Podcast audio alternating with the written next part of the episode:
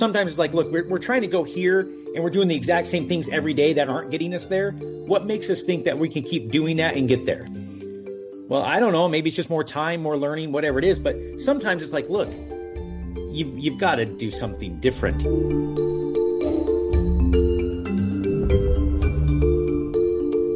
Welcome to UpTech Report. This is our Applied Tech series. UpTech Report is sponsored by TerraLeap. Learn how to leverage the power of video at terraleap.io. Today, I'm very excited to be joined by my guest, Andrew Scivally, who's based in Utah. He's the co-founder and CEO at eLearning Brothers. Welcome, Andrew. Good to have you on. Hi, thanks. Now, eLearning Brothers, you guys have products and services. You're all focused on helping create more engaging and effective learning. Uh, help me understand. Let's just start with the problem before we get to the history and learning all about the, what came there. What was the problem that you initially saw and, and set out to solve? Yeah. So basically, uh, there are lots of companies that are trying to train their employees, right? And um, typically, you know, in the early days, they were trying to go from, you know, they were doing a lot of classroom type training, and they were trying to figure out how do we do that online. And or actually, the question was, should we do it online? Should we even care? Does it work? You know, no one believed in online learning. So initially, it was all around how do we help you build online learning? And then it became more around okay, now you've done that, but the learning is really boring. And for lack of a better adjective right now, it's just crappy learning, right? um, so it got all around, you know, how do we make that more engaging, more interactive? How do you build just online learning that is just, it's, that can be awesome, right? And so that was really the issue is, you know, how do you, how do you get learning online? where do you start? How do you do that? But then once you do it, how do you make it engaging, interactive, fun, inspiring, and all of that? And um, so that was kind of the evolution of it. However, now it really became in the last you know year and a half with the pandemic and all that. Everyone got forced to do it online. So it was no matter of you know should we do it online. It was like, hey, if you're going to onboard employees or do reg, you know regulatory training, compliance training, product training, any of the sales training uh, you don't have a choice right now. Right now, you have to do it online. And so then it really got into okay, everyone's forced to do this. How do you get the content ready, and then how do you deliver that and get that out to the employees and customers? We'll definitely get back to that whole conversation today. That's where we. It's no longer a question: should we be doing it? It's okay. How are you doing it? But going back to, to the history, uh, that it that you started it. Is that correct? Yeah, we started the company in 2009. My brother and I did. did you guys just like talk one and say we do something? Like, what did that look like?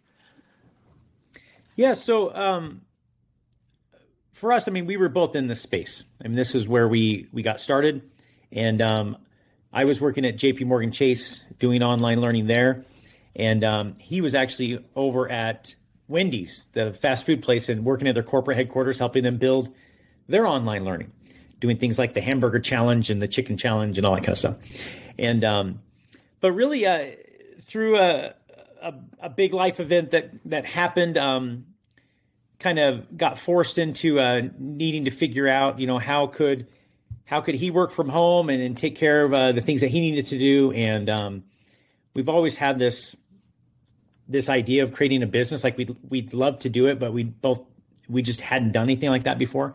Um, and so, you know, start thinking about, well, what maybe we could start a business of our own. And all we know how to do is online learning, you know, and he was more on the, the graphic multimedia side, and I was more on the instructional design side. And um, so we said, why don't we do that? Why don't we start a company doing that? And and um, you would think that the name e-learning brothers was incredibly obvious easy like hey we're brothers and we're both in e-learning so let's call the company e-learning brothers it wasn't. Um, there were multiple other names that were suggested and all that kind of stuff, and then eventually e-learning brothers came out. But um, so yeah, in 2009, he was working uh, full time in the business from his basement.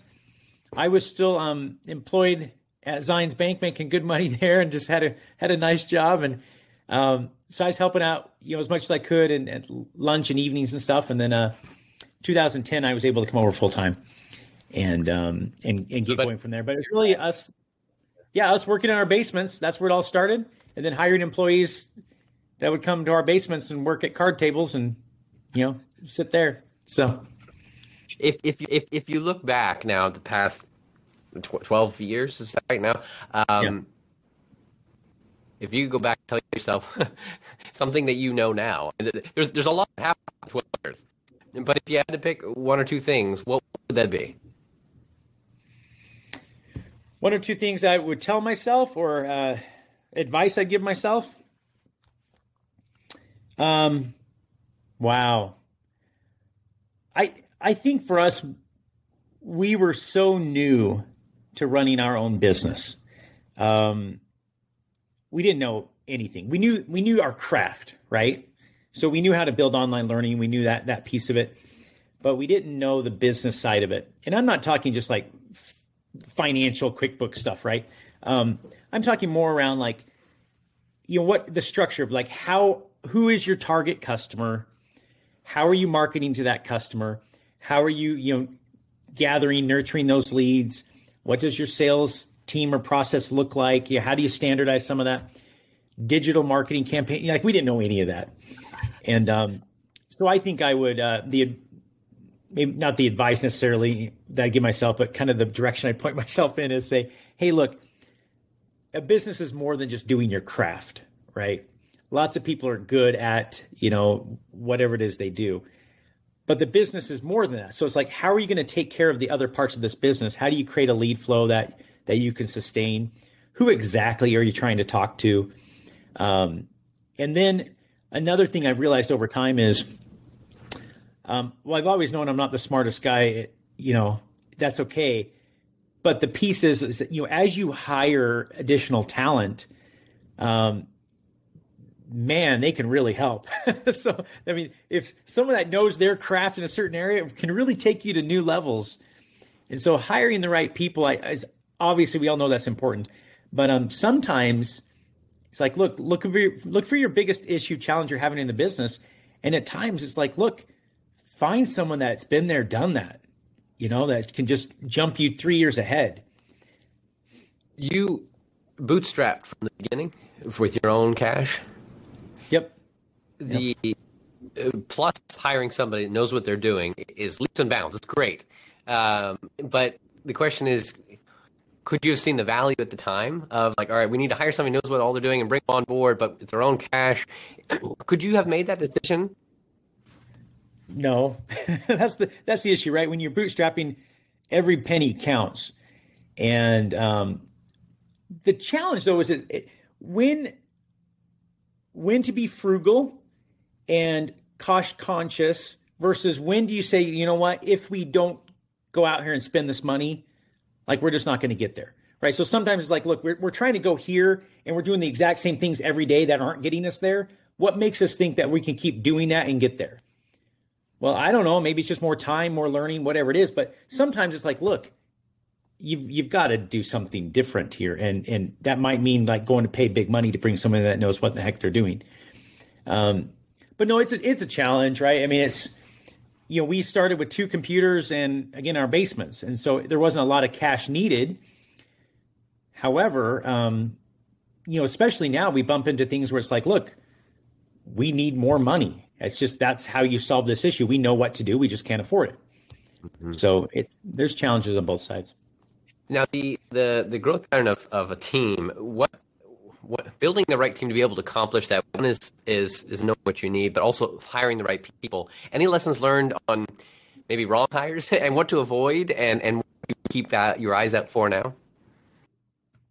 Yeah, I mean we've we've had some people that were um were the right hire at the, at, at that time, and then over time um, weren't a fit anymore, or you know things happen in life. And so um, when you're, especially when you're a small company, all the employees, their their lives become your life, right? So if if someone's going through a really rough divorce, or if they've got challenges with the child, medical things, um, or they just start making some choices in their life that take them down a path that isn't isn't jiving with your culture or your business, um, or they're not happy in life. I mean, whatever it is, that person's life impacts the business in a big way when it's 10 of you, right? I mean, it's just, it does. And so suddenly, you know, there's at times when you, you have someone on board and you're really relying on them heavily. and let's say all of a sudden they they go through a really hard divorce and they're just they're checked out now, right? They're just broken for whatever reason and you have to have a conversation and say, "Look, I'm sorry this is happening, but what can we do, right? Can we make this work?" And sometimes that person, you know, might just be, "You know what? We can't. It's not fair to me. It's not fair to the company. Like I need to check out." Um, or so there are things like that happen. And um, what do you do as a leader in those situations? Like, how, are you feeling? How are you thinking? How do you address those? Here's the thing. I mean, again, especially when you're small, these are these be, people become your friends, right? And um, in our case, a lot of times they're our family as well. And so, for me, the number one thing is it all comes down to to the relationship of trust. So, um, I'm really big on you need to you need to be able to trust the people that you work with and you need to trust that they have your back that they have the company's back that they want to do what's best for everyone. They're not you know saying things behind your back that you know they they wouldn't say in front of your face um, that they truly care. Now you also need to trust that they're competent in what they do. However it's it's that for me it's that first trust. And and that's the kind of people that i've always looked for. It's like look we're going to be working together a lot let's actually trust each other. And if we can do that, then all the conversations we have, you know what? We can just say what we need to say and we can talk about what the real issues are in the business or whatever it is. And you know, I love you. You know, I, I care about you. I want the best for you. However, look, this is what's happening. Let's talk about that. And, um, and when someone can't do that or when they betray that trust, that's when it becomes really hard in the business because you need that, that person needs to be genuine with you you need to know who they are. And then um, if they can't do that and if they're lying and hiding things, then it becomes really difficult to work together, especially in, in that small team environment. Yeah. Switching gears a little bit of, of one is the idea, then the team, but then you also need customers and clients. And you already hinted at having a, a having the talent ability for, for marketing that effort. What would you say was a lesson learned or, or, a tactic that really worked for you guys and to be able to scale and start to acquire more and more customers? Getting a sales team.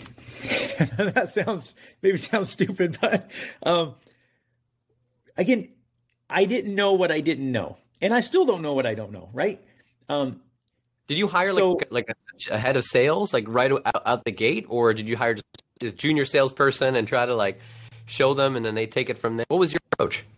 Uh, not even that. I mean, what we did early on was we, uh, you know, we built templates and assets. So we were selling things on a website, and so um, it was all just us writing blogs, and hopefully people would find our content right and pay us, you know, fifty bucks and download a template.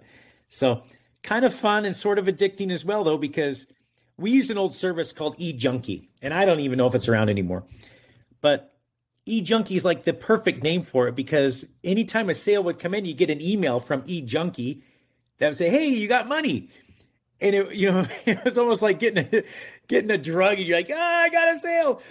Um, but it was uh, that was our model early on, right? And um, it was helping people find that website. We go to conferences and stuff like that, and you know we'd you know wake up in the morning, check your email, you're like, "I made money while I slept last night." This is amazing. Uh, and I would often think about, you know, those late night infomercials. I don't know, it's Tony Robbins, whoever it is, right? And they're like, you too can make money, you know, in your sleep, you know, with with only two hours of work every day, you know, whatever it was. But um, but that was our model. Yeah. And that's fine and all that. But as the business grew, it was like, look, you you know, we were doing a decent amount online. Um, but there were a lot of other things we wanted to sell and other places we wanted to go. So when I hired a sales leader and said, okay, look, I'd actually, we need a sales team of some kind, right? And when I was able to bring in a sales leader that just been there, done that, it's like, look, I do sales all day long. I was like, wow, you've opened my eyes to like, that's a whole profession, right? Of sales. Like, oh, it's more than just being a nice guy and getting on the phone. I'm like, there's, you know, actual things you're like art, again, arts of the craft. Um, so anyway, that was a big step for us, like getting some people in there that really know what they're doing. Um, now I couldn't hire a you know three hundred thousand dollar CRO or whatever it is, we had to start where we could. But um, yeah, hiring a sales team was a big thing for us. Then fast forward to be able to, to sell. Actually, curious, where did like that? How many years were you running just uh, kind of product led? Check out our software on the line or content online versus then getting your salesperson. Oh, I don't know, probably two years, something like that. Okay, and and then you you you you start to, to scale. What was uh, uh, some the if you think of the lessons learned of what people started to, to, to grab hold of, like like what what year did e-learning you just see to, to take off, or was it already taking off in 2009? Like was it easy sale? Like oh, we want this. It was. I mean, it was doing well. Um, the I'm trying to think for us you know, probably, you know, 2012, 2013 is where things started to click. And um, I guess, I mean, you say click, but you know, for any any entrepreneur, I think that's growing a business, it's like, hey, it's nice where we're at, but you're never content where it's at, right? You're always you always see the potential, and you're like, man, it could be so much more. So, we you know, we're always pushing for that. So, I, you know, I'm I'm never at ease feeling like it's just working.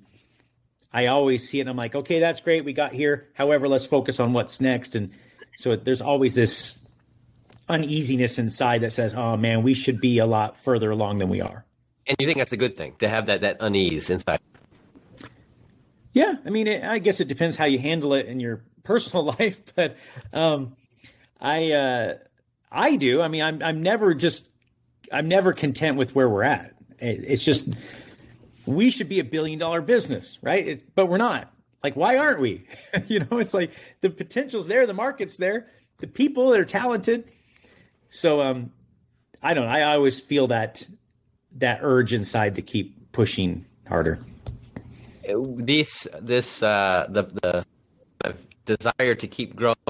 Um, how how does that show up in, the team? Then, how how do you best any lessons learned on building the right culture? How big is your team today? We're about 150 employees.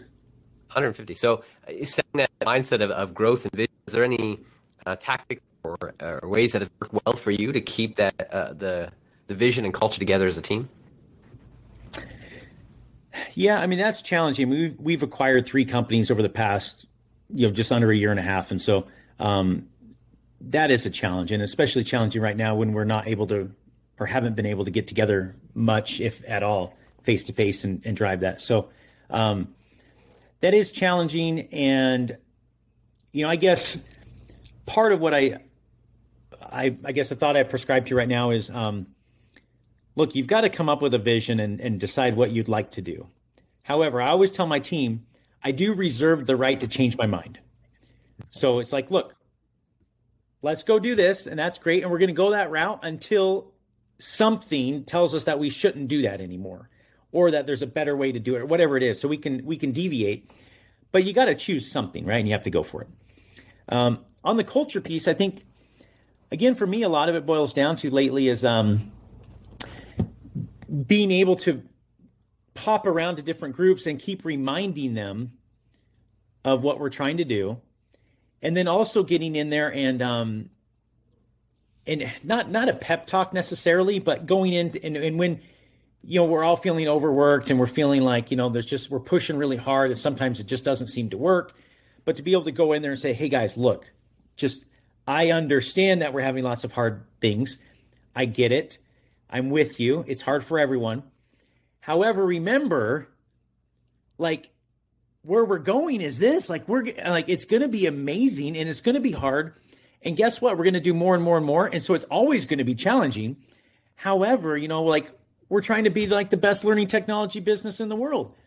So it's like we've we've got amazing things we're going after, and um, so I think people, yeah. Well, and, and the thing is, hey, look, if you want easy and calm, and everything's the same every day when you walk in, and um, you're kind of doing the same job, and it's just you know, you sleep easily every night. This probably isn't the business to be in right? A small company that's pushing really hard to grow, it's crazy and it's chaotic. If you like that, great. If you don't, well, go hide in some big company somewhere and just, you know, work 20 hours a week and, you know, eat lunch the rest of the time and, and hide there. But you know, that's no. not what that's not what we're trying to do. yeah, making sure people re- realize the reality uh, of of in in your type of uh, yeah, size of business. What happens? You mentioned uh, just a second ago all the acquisitions that you've done. Now, uh, help me understand. So, you know, where you began 2009, and being able to, to hire a sales team, and just a couple years later, and then a lot happened in between there. But you you you bootstrap for a long time, but then you you did raise some some funds with with mentality of of acquisition. Can you speak to that that plan? Yeah. Um, so we basically bootstrapped for about just over 10 years.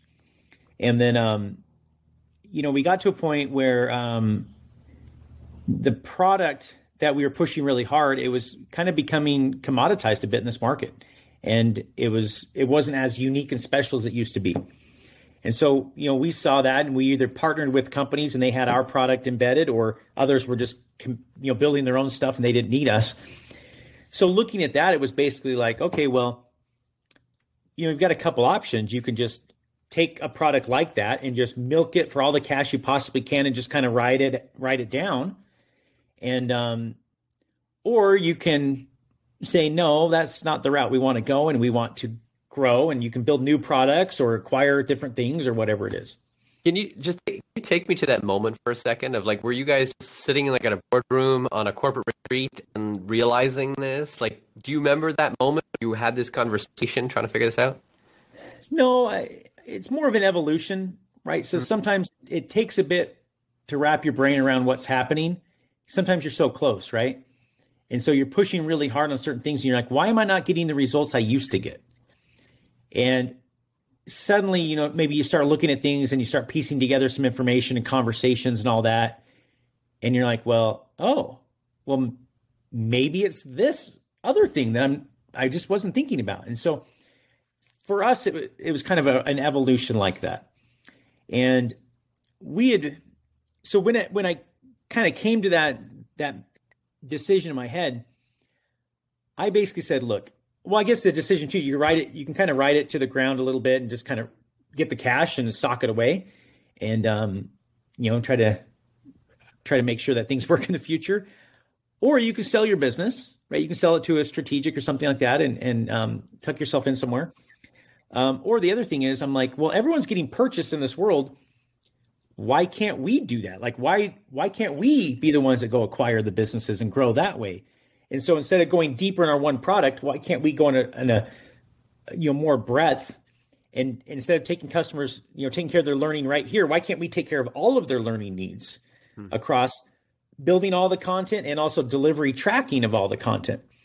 And so that was where I said, you know what? That's what I would like to do. And um, you know, I had to make some adjustments on our team. Um, we had to part way with some people that uh, I, I, had to I had to pull out of some other areas that we were doing some partnership stuff and and just said, look, we as a business we need to do this other thing, and that's really where I want to take it. And um, if you love to do that, awesome. And if you can be on board with that, phenomenal. Then let's go do it. If you don't, and that's not what you want to do, that's okay. We can still be friends, but you need to go do something else. And um, and so we did have some change. We exited some people and um, I basically said, This is the plan I want to do. And then I went to the investors and said, This is the plan. And um, I was lucky enough to find uh, an investment group, actually, two investment groups that said, Hey, that plan sounds great. And uh, so we went ahead and brought on equity. Did you and, already uh, know uh, already have these relationships with these equity companies? Were you cultivating? How, what did that, how did that turn turn? Obviously, I mean we'd have we'd had investment companies chasing us for years, um, but uh, this particular one I had met through a different process and um, went back to them and said, Hey, here's how we've restructured some things. And what do you think about this new plan? And they said, Yeah, we like that one a lot better. Um, so I, I learned I, I, learned some good lessons on the first round that we we went through. But um, but yeah, so I took it to them and they said, Look, well, what companies would you like to purchase? And I said, Well, here's the plan, and here are the companies. I've known these owners for many, many years. So all the companies that we've been buying I'm I'm friends and I've I'm I've known their companies for a long time, and um, so we've been able to go in there and say, okay, how do we do this together, guys? And uh, and you know we have more acquisitions coming, and it's we're not stopping. Uh, let's speak to a couple of ones that you, you've done that, if you can, just for a moment. Um, you, there's a gamification, a VR training platform as well. Um, mm-hmm. What's your mentality of where you're headed? Like, what are you excited about? Why these these acquisitions? Yeah. Um, so for me, if you look at corporations, so we typically, I mean, we deal with businesses. You Yes, ninety five percent of our business. So this it's it's companies. Um, you know, a lot of them are U.S. based, but some are international as well. But they're all trying to figure out, you know, how do you train your employees and your and your customers. Um, one of their big challenges, though, is look, you can't right now. You typically can't go to one company to get all that taken care of, right? You have you have all of this training content that you either have to build, or you have to buy off the shelf from somewhere, or you have to get someone to build it for you. So you have all these content needs. And then you also need to put it on a platform to host it, deliver it, track it, and do all that kind of stuff. And then in the middle of all that, you say, okay, well, man, I want to build like really inter- interactive type content. I want to build mobile learning. I want to do VR stuff. I want to try gaming. Maybe there's chatbot, you know, stuff you want to look at, like all these things you want to do. Right now in our in our world, there's not one company that you, let's say you're um, uh, well, Walmart, right? Let's say you're Walmart and you want to take care of all those training needs. You have to go to like five different companies. And so for us, we the story is, hey, look, let's start building out this entire solution where it's a company can come to us and say, hey, e-learning brothers, I want to build my own content. And we have we have tools where they can build their own content, build your own VR, build your own games. Or they can say, no, we want you guys to build it. So we'll build it all for them. And so they can take all this content need and then if they have a platform, awesome. We work with tons of platforms out there to, you know, to deliver content. But if they don't, we can say, hey, look, we also have a platform to deliver all of that learning. And so we really wanted to, to create the whole solution where we could take care of all of that if the customer needed it. Um, our other belief is that I think a lot of companies say this, but I don't know if they truly believe it. But you know, we really believe that there's tons of business out there, right? And we we fully understand that um, companies are dealing with lots of different learning providers, and we have no issue with that. So we we would love to help you where we can. Chances are the other vendors you're using, we probably know them well, and we're probably friends with them.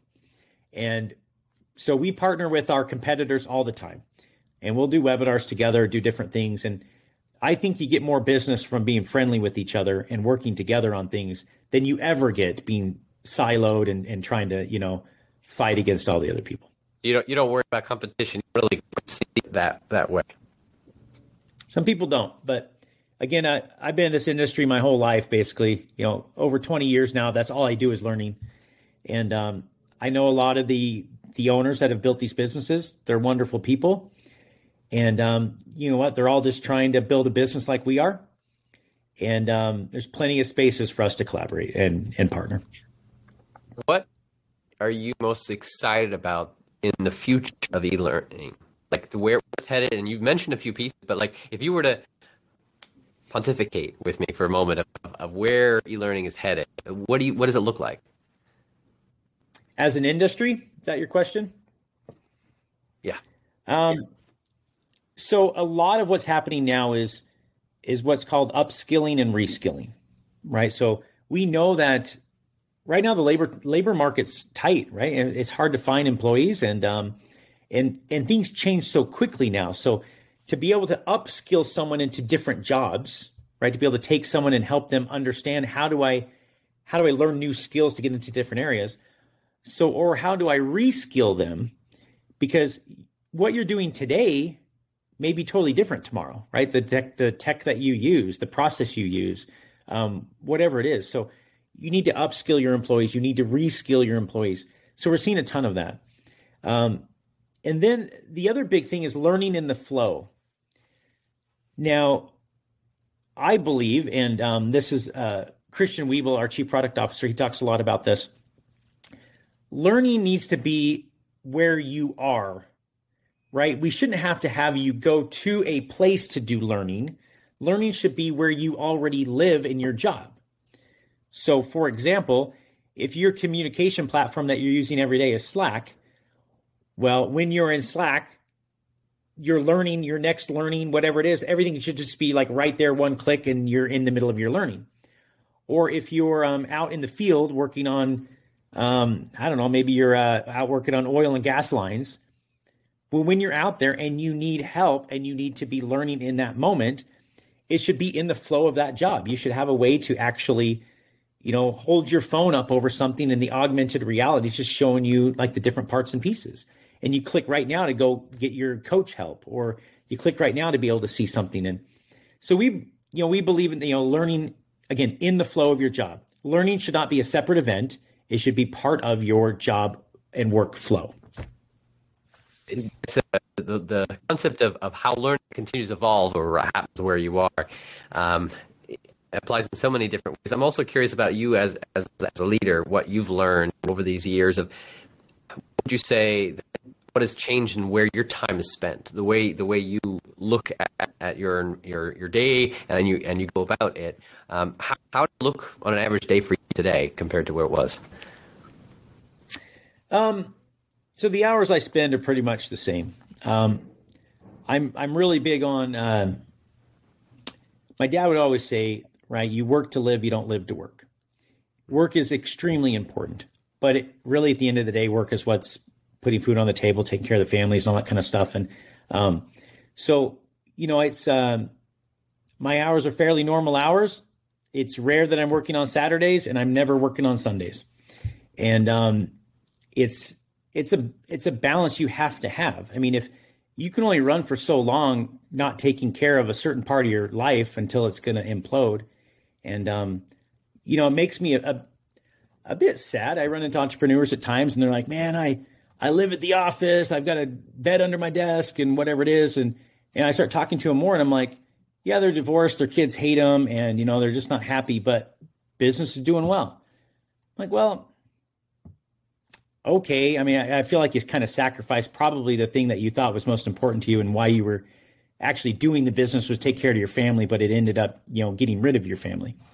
So I'm, I'm big on trying to balance that. So for me, it's, there's family responsibility, there's business responsibility, and there's you know spiritual church type responsibility.